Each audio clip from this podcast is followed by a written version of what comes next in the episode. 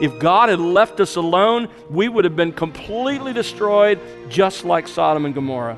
But God intervened in mercy and grace and chose some for himself.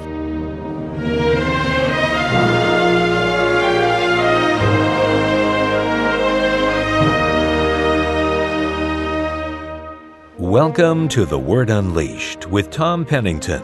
Tom is pastor teacher at Countryside Bible Church in Southlake, Texas. Hello, I'm Bill Wright. Today we continue the series Human Responsibility. Believing in the gospel of Jesus Christ is not a mere suggestion. Rather, the Bible makes clear that God commands all people everywhere to repent and believe. It is every person's responsibility to accept God's way of salvation that He has provided in the Jesus of the Bible. Alas, the sad truth is that there are many who will disobey God at this point and refuse to believe in the only way of salvation. As believers, however, we have obeyed God, embraced the gospel, and have thus received the forgiveness of sins through Christ. That same message still needs to be proclaimed today. How will you respond, friend? Well, let's join Tom now as he opens God's Word on the Word Unleashed. We are studying Paul's explanation of why it is that so few Jewish people had come to embrace their Messiah. He gives several answers in chapters 9 through 11 of Romans. The first answer we looked at together is the answer of divine election. The second answer is where we find ourselves, and it's human responsibility. The second answer begins in chapter 9, verse 30, and runs through the end of chapter 10. His point here is when people hear the gospel but don't believe in Christ, don't believe the gospel message, they are personally responsible. They can't blame divine election. They are personally responsible for that rejection. Now, Paul's focus in these chapters is on why more of the Jewish people didn't believe, but the application is far broader than that. In fact, it's universal. What Paul teaches here applies to everyone who hears the gospel but doesn't believe the gospel. In fact, if you're here this morning and you're not a follower of Jesus Christ, You've heard the gospel. You're going to find yourself in this passage because this is Paul addressing your specific situation. Now, what are the primary factors that, that contribute to the human responsibility for not believing the gospel when we hear it, when we're exposed to it? We've already looked at a couple of them, but let me just remind you. First of all, a factor in that human responsibility is a failure to understand the purpose of God's law. The end of chapter 9, verses 30 to 33, Paul says the Jewish people misunderstood God's law. They saw God's law as a way to build their own self righteousness and make themselves acceptable before God.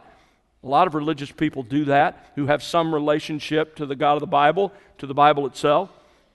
They wrongly conclude that the law of God is there to establish our own righteousness by our own efforts. Rather, it's there, as we learned, to show us our spiritual bankruptcy, to bring us to the place where, as Galatians 3 says, we're driven to Christ, who Paul describes at the end of chapter 9 as the cornerstone against which our lives and everything is to be shaped and measured. A second factor that contributes to human responsibility for not believing the gospel, we've looked at this as well together, is an unwillingness to accept salvation by faith alone. We saw this in the first 15 verses of chapter 10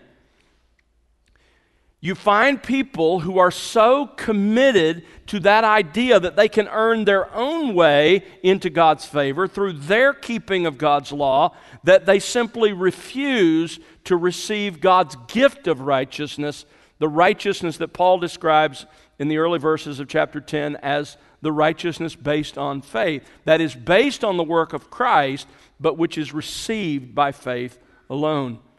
They simply refuse to do so, an unwillingness to accept God's way because the, the other way, the way of works, appeals to our pride. Now, today we come to a third factor that contributes to human responsibility. Let's call it a refusal to believe and obey the message of the gospel. A refusal to believe and obey the message of the gospel. This is really the focus of the last part of this section on human responsibility. Begins in verse 16 of chapter 10, runs down through the end of the chapter. Let's read it together. Romans chapter 10, beginning in verse 16. However, they did not all heed the good news. For Isaiah says, Lord, who has believed our report? So faith comes from hearing, and hearing by the word of Christ. But I say, surely they've never heard, have they? Indeed, they have. Their voice has gone out into all the earth, and their words to the ends of the world. But I say, surely Israel did not know, did they? First, Moses says, I will make you jealous by that which is not a nation. By a nation without understanding will I anger you. And Isaiah is very bold and says, I was found by those who did not seek me. I became manifest to those who did not ask for me. But as for Israel, he says, all the day long I have stretched out my hands to a disobedient and obstinate people. Now, the theme of these verses is quite clear. It's simply this those who hear the gospel are personally responsible for refusing to believe and obey its message. Those who hear the gospel are personally responsible for their refusal to believe and obey its message. Now, Paul begins to explain this refusal to us by identifying what we'll call in verses 16 and 17 the core problem. The core problem. Notice verse 16. However, they did not all heed the good news. Now, notice first of all, not all. That is an intentional understatement. He's talking, by the way, the they here is the, the Jewish people. He's later going to talk about Israel. He's going to name them by name later in this passage. But he says, not all, an intentional understatement. In the context of this passage, it's clear that he means most of the Jewish people would reject the gospel and only a remnant would be saved. Go back to chapter 9, verse 6. As he begins this whole idea, he says, It is not as though the word of God has failed. It's not like God's promises to Israel have somehow failed. For they are not all Israel, that is, they are not all spiritual Israel who are descended physically from Israel. And then he puts it plainly in verse 7 they are not all chil- true children of God simply because they are Abraham's descendants. And that's clear from the beginning, because starting with the first generation, it was through Isaac, not Ishmael, that your descendants will be named. It was never God's intention to save every spirit, every physical descendant of Abraham. From the very beginning, he chose Isaac and not Ishmael. And he goes on to give examples from a couple other generations. This was God's plan. But it's worse than just not saving all. Go down to verse 27. Isaiah cries out concerning Israel, though the number of the sons of Israel, the physical descendants, be like the sand of the sea, it is the remnant, small number, that will be saved. For the Lord will execute his word on the earth thoroughly and quickly, just as Isaiah foretold. Unless the Lord of Sabaoth had left to us a posterity, we would have become like Sodom and would have resembled Gomorrah. He says, listen, just a, just a small number of the Jewish people are going to be saved. And that's only because God intervenes. If God had left us alone, we would have been completely destroyed, just like Sodom and Gomorrah. But God intervened in mercy and grace and chose some for himself. Paul comes back to this in chapter 11. Go to chapter 11, verse 5. We'll see this, Lord willing, beginning next week. In the same way, then, there has also come to be at the present time a remnant according to God's gracious choice. So go back to our text then in chapter 10. When Paul says not all, he means most. Most did not heed the good news. Now, look again at the beginning of verse 16, because let me read it to you literally from the Greek text. It says, They did not all obey the gospel. The word heed is really the Greek word obey, the common, ordinary word for obey. That's a strange way for Paul to speak. Why does he speak of obeying the gospel? Well, when you survey the scripture, as we discovered when we began this letter, we discover that the gospel is presented in different ways. The gospel is presented as an announcement to be believed. You remember on the night of Jesus' birth in Luke chapter 2, the angels arrive and they announce to the shepherds the good news of the gospel. There has been born for you a Savior who is Christ the Lord. It's a simple announcement to be believed. The gospel is also presented, however, as an invitation to be accepted. In 2 Corinthians chapter 5, Paul says, We represent Christ, we're ambassadors for Christ, and we beg you to be reconciled to God. It's a, it's a gracious invitation to come. But there's a third way to describe the gospel in the scriptures. Not only is it an announcement to be believed, an invitation to be accepted, but the gospel is also a command to be obeyed. Paul introduces this idea at the very beginning of his letter to the Romans. Go back to chapter 1, verse 5. He says, Through Jesus Christ our Lord, we have received grace and apostleship. Notice how he puts it to bring about the obedience of faith among all the Gentiles for his name's sake. The obedience of faith, that is the obedience which is faith in the sense that you respond to the gospel message by obeying its commands, and the obedience which faith produces when it's genuine.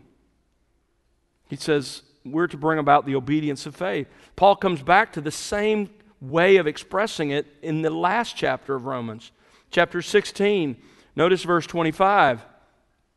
As he brings his letter to a close, he says, Now to him who is able to establish you according to my gospel and the preaching of Jesus Christ, according to the revelation of the mystery which has been kept secret for long ages past, but now is manifested, and by the scriptures of the prophets, according to the commandment of the eternal God. Now watch the end of verse 26. The gospel has been made known to all the nations, leading to obedience of faith obedience of faith. The gospel is a command. In fact, our Lord made this clear. In, in Mark's gospel, the very first sermon of Jesus that Mark records, he says, Jesus came preaching the gospel, and here's how he quotes Jesus Repent and believe the gospel. Notice those are commands, those are imperatives. So Jesus came preaching the gospel, and the gospel was two imperatives repent and believe the gospel. In Acts chapter 6, verse 7, as the early church in Jerusalem was growing, we read a great many of the priests were becoming obedient to the faith. They heard the Christian faith, they heard the truth of the gospel and the truth that Christ brought, and they became obedient to the faith in Second Thessalonians chapter 1 verse 8, taking the other side of it, Paul says that judgment will come on listen to this, those who do not obey the gospel. Those who do not obey the gospel. So understand that the gospel is an announcement to be believed. It is an invitation to be accepted, but it is also a command to be obeyed. Now go back to our text in chapter 10, verse 16 of Romans, because here Paul focuses on this last expression of the gospel the gospel as a command. And notice in verse 16, Paul uses obeying. Remember, the word heed is the Greek word to obey. He uses obeying and believing as synonyms.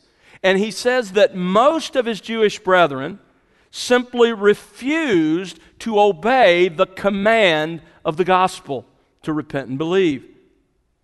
The point is, and this is, this is a very important point to get Israel's rejection of the gospel, and frankly, any person who hears the gospel and rejects it, it's not a passive thing. Maybe you're here this morning and you've heard the gospel many times and you've never received it, and, and you haven't thought of that as a particularly negative thing. Well, understand that's not a passive decision. Instead, like Israel's, it is a deliberate and culpable refusal to respond to the commands of God's grace. Now, you remember back in verses 14 and 15, Paul laid out what we call the golden chain of evangelism that series of steps that have to happen before someone comes to faith. Well, what Paul does here in our text is he identifies the missing link in that chain for the Jews, which is his focus in these verses. But it's, it's true for others who hear the gospel and don't respond as well. The missing link is faith. It's faith.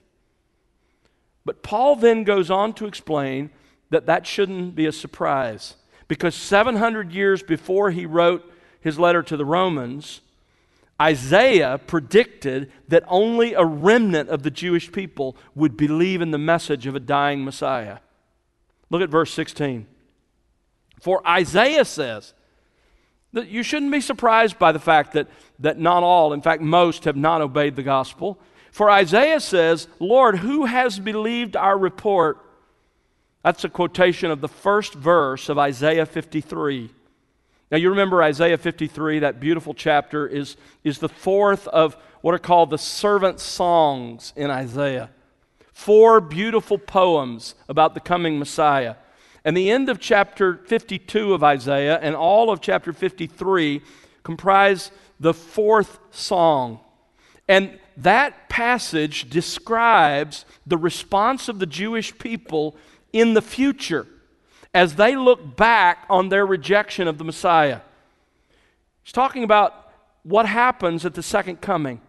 What happens at the second coming when, as Isaiah describes it, they will look on him whom they pierced, they will mourn for him as an only son, and a fountain of cleansing will be opened for them.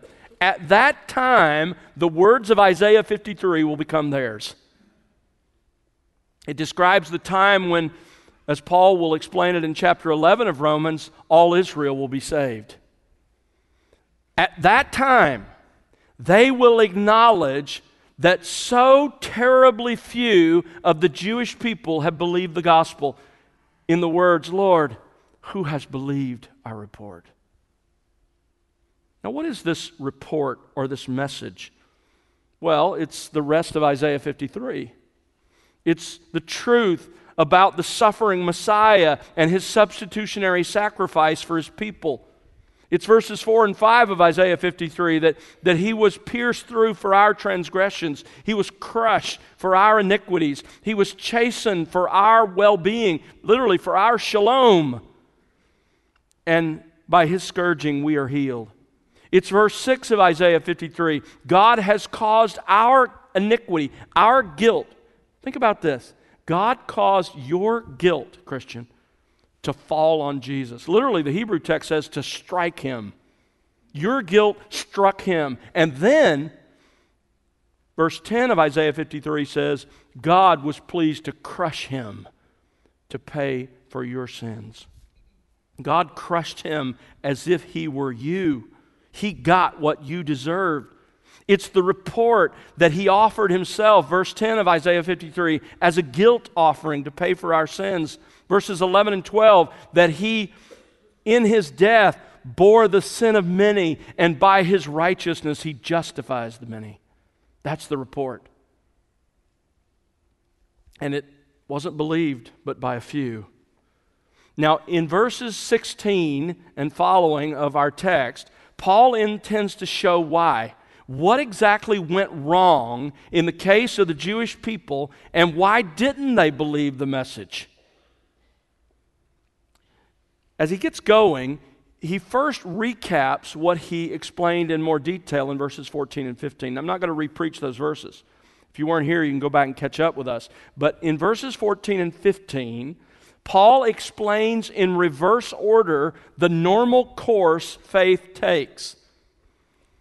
If we put it back in its chronological order, here's what has to happen for somebody to be saved. Number one, Christ sends preachers.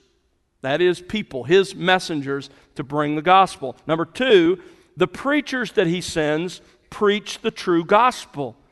Number three, people hear Christ in the gospel. Not just about Christ, they hear Christ himself proclaiming his truth through that gospel. Number four, some who hear him believe. Number five, those who believe, who truly believe in him, call upon the name of the Lord. And those who call upon the name of the Lord, expressing the kind of faith described in verses 9 and 10 of chapter 10 we looked at, they are saved. That's the normal course of saving faith. He comes back to that in verse 17, and he again describes it, but in a, in a, abbreviated, condensed form. Look at verse 17. So faith comes by hearing, or from hearing, and hearing by the word of Christ. Faith in the gospel comes from first hearing the gospel. You can only believe the truth you've heard. In fact, Galatians 3, verses 2 and 5 talk about hearing with faith. You have to hear the gospel. And notice specifically the truth you have to hear here is expressed as the word of Christ. Now, there's a lot of debate about what that means, the kind of genitive that is in the Greek language. But I think the majority land, and I would land on saying there's sort of two things implied here. It's the, the word or the message from Christ. Remember, Christ speaks in the gospel. And it's the, the message about Christ. So it's the message from Christ, it's the message about Christ. So here's Paul's shortened order of the sort of golden chain of evangelism. Number one, someone preaches the gospel to you. Number two, you hear the true message about Christ. And number three, then you can believe or obey that message. And you have to, the third one, you have to believe or obey that message because without that, it does you no good. It's like Hebrews 4 2, talking about the people in the wilderness wanderings who had the gospel in a, a, a, a sort of uh, early form preached to them. And it says in, in Hebrews 4 2, the word they heard did not profit them because it was not united by faith in those who heard. The only way for the gospel to profit you is it has to be joined with faith. You have to believe it, you have to obey those commands in the gospel. So, faith comes by hearing, and the kind of hearing that hears the true message from Christ about Christ. That's how it works. Now, let me just say if you're a Christian here, this isn't the primary application of this text, but if you're struggling, if you're weak in your faith, if you just sense, I, I really struggle. Maybe I struggle with temptation and fighting temptation. Maybe I struggle in the midst of trials and, and I just feel my faith is weak. Well, the same thing that works in bringing the faith that leads to salvation is the same thing that works in the faith that leads to sanctification. The only way you are going to grow in your faith is by hearing the Word.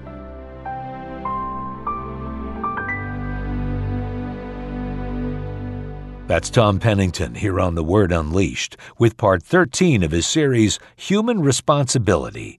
Tom will have part 14, the concluding part, on our next program, and we hope you'll join us then. Well, Tom, before we end our time today, would you share a closing thought with us? You know, friend, can I just encourage you not to be discouraged if you aren't initially seeing fruit in your evangelistic efforts? Just like the Apostle Paul experienced, the message of the gospel is often rejected. In fact, even in the early years of our Lord's life, his own earthly family rejected him and his message right up until the resurrection. And yet he continued to preach and proclaim the gospel, regardless of the results. And we, as his followers, we can be confident that, that God is in charge of the results. And so we just have to be obedient to share the good news about Jesus Christ, to sow the seed and leave the growth of that seed to the only one who can, our God. Thanks, Tom. And friend, it's our prayer that you'll be enriched by the expository teaching of God's Word here on The Word Unleashed. We'd love to hear your story and how God is enriching you in your walk with Christ through this ministry. Write to us, won't you? Our address is listeners at thewordunleashed.org. Again, that's listeners at thewordunleashed.org. Or you can call us at 1 877 577 WORD. And remember to connect with us on social at The Word Unleashed. We also invite you to visit thewordunleashed.org, where you'll find other resources, including additional series from The Word Unleashed. That's thewordunleashed.org. The Word Unleashed is made possible because of the prayers and financial gifts of individuals just like you. Please consider partnering with us. You can find out how to do so by visiting thewordunleashed.org. Again, that's thewordunleashed.org. And now for Tom Pennington and the entire team, I'm Bill Wright. Thanks for listening to The Word Unleashed, exalting God's glory, explaining God's truth.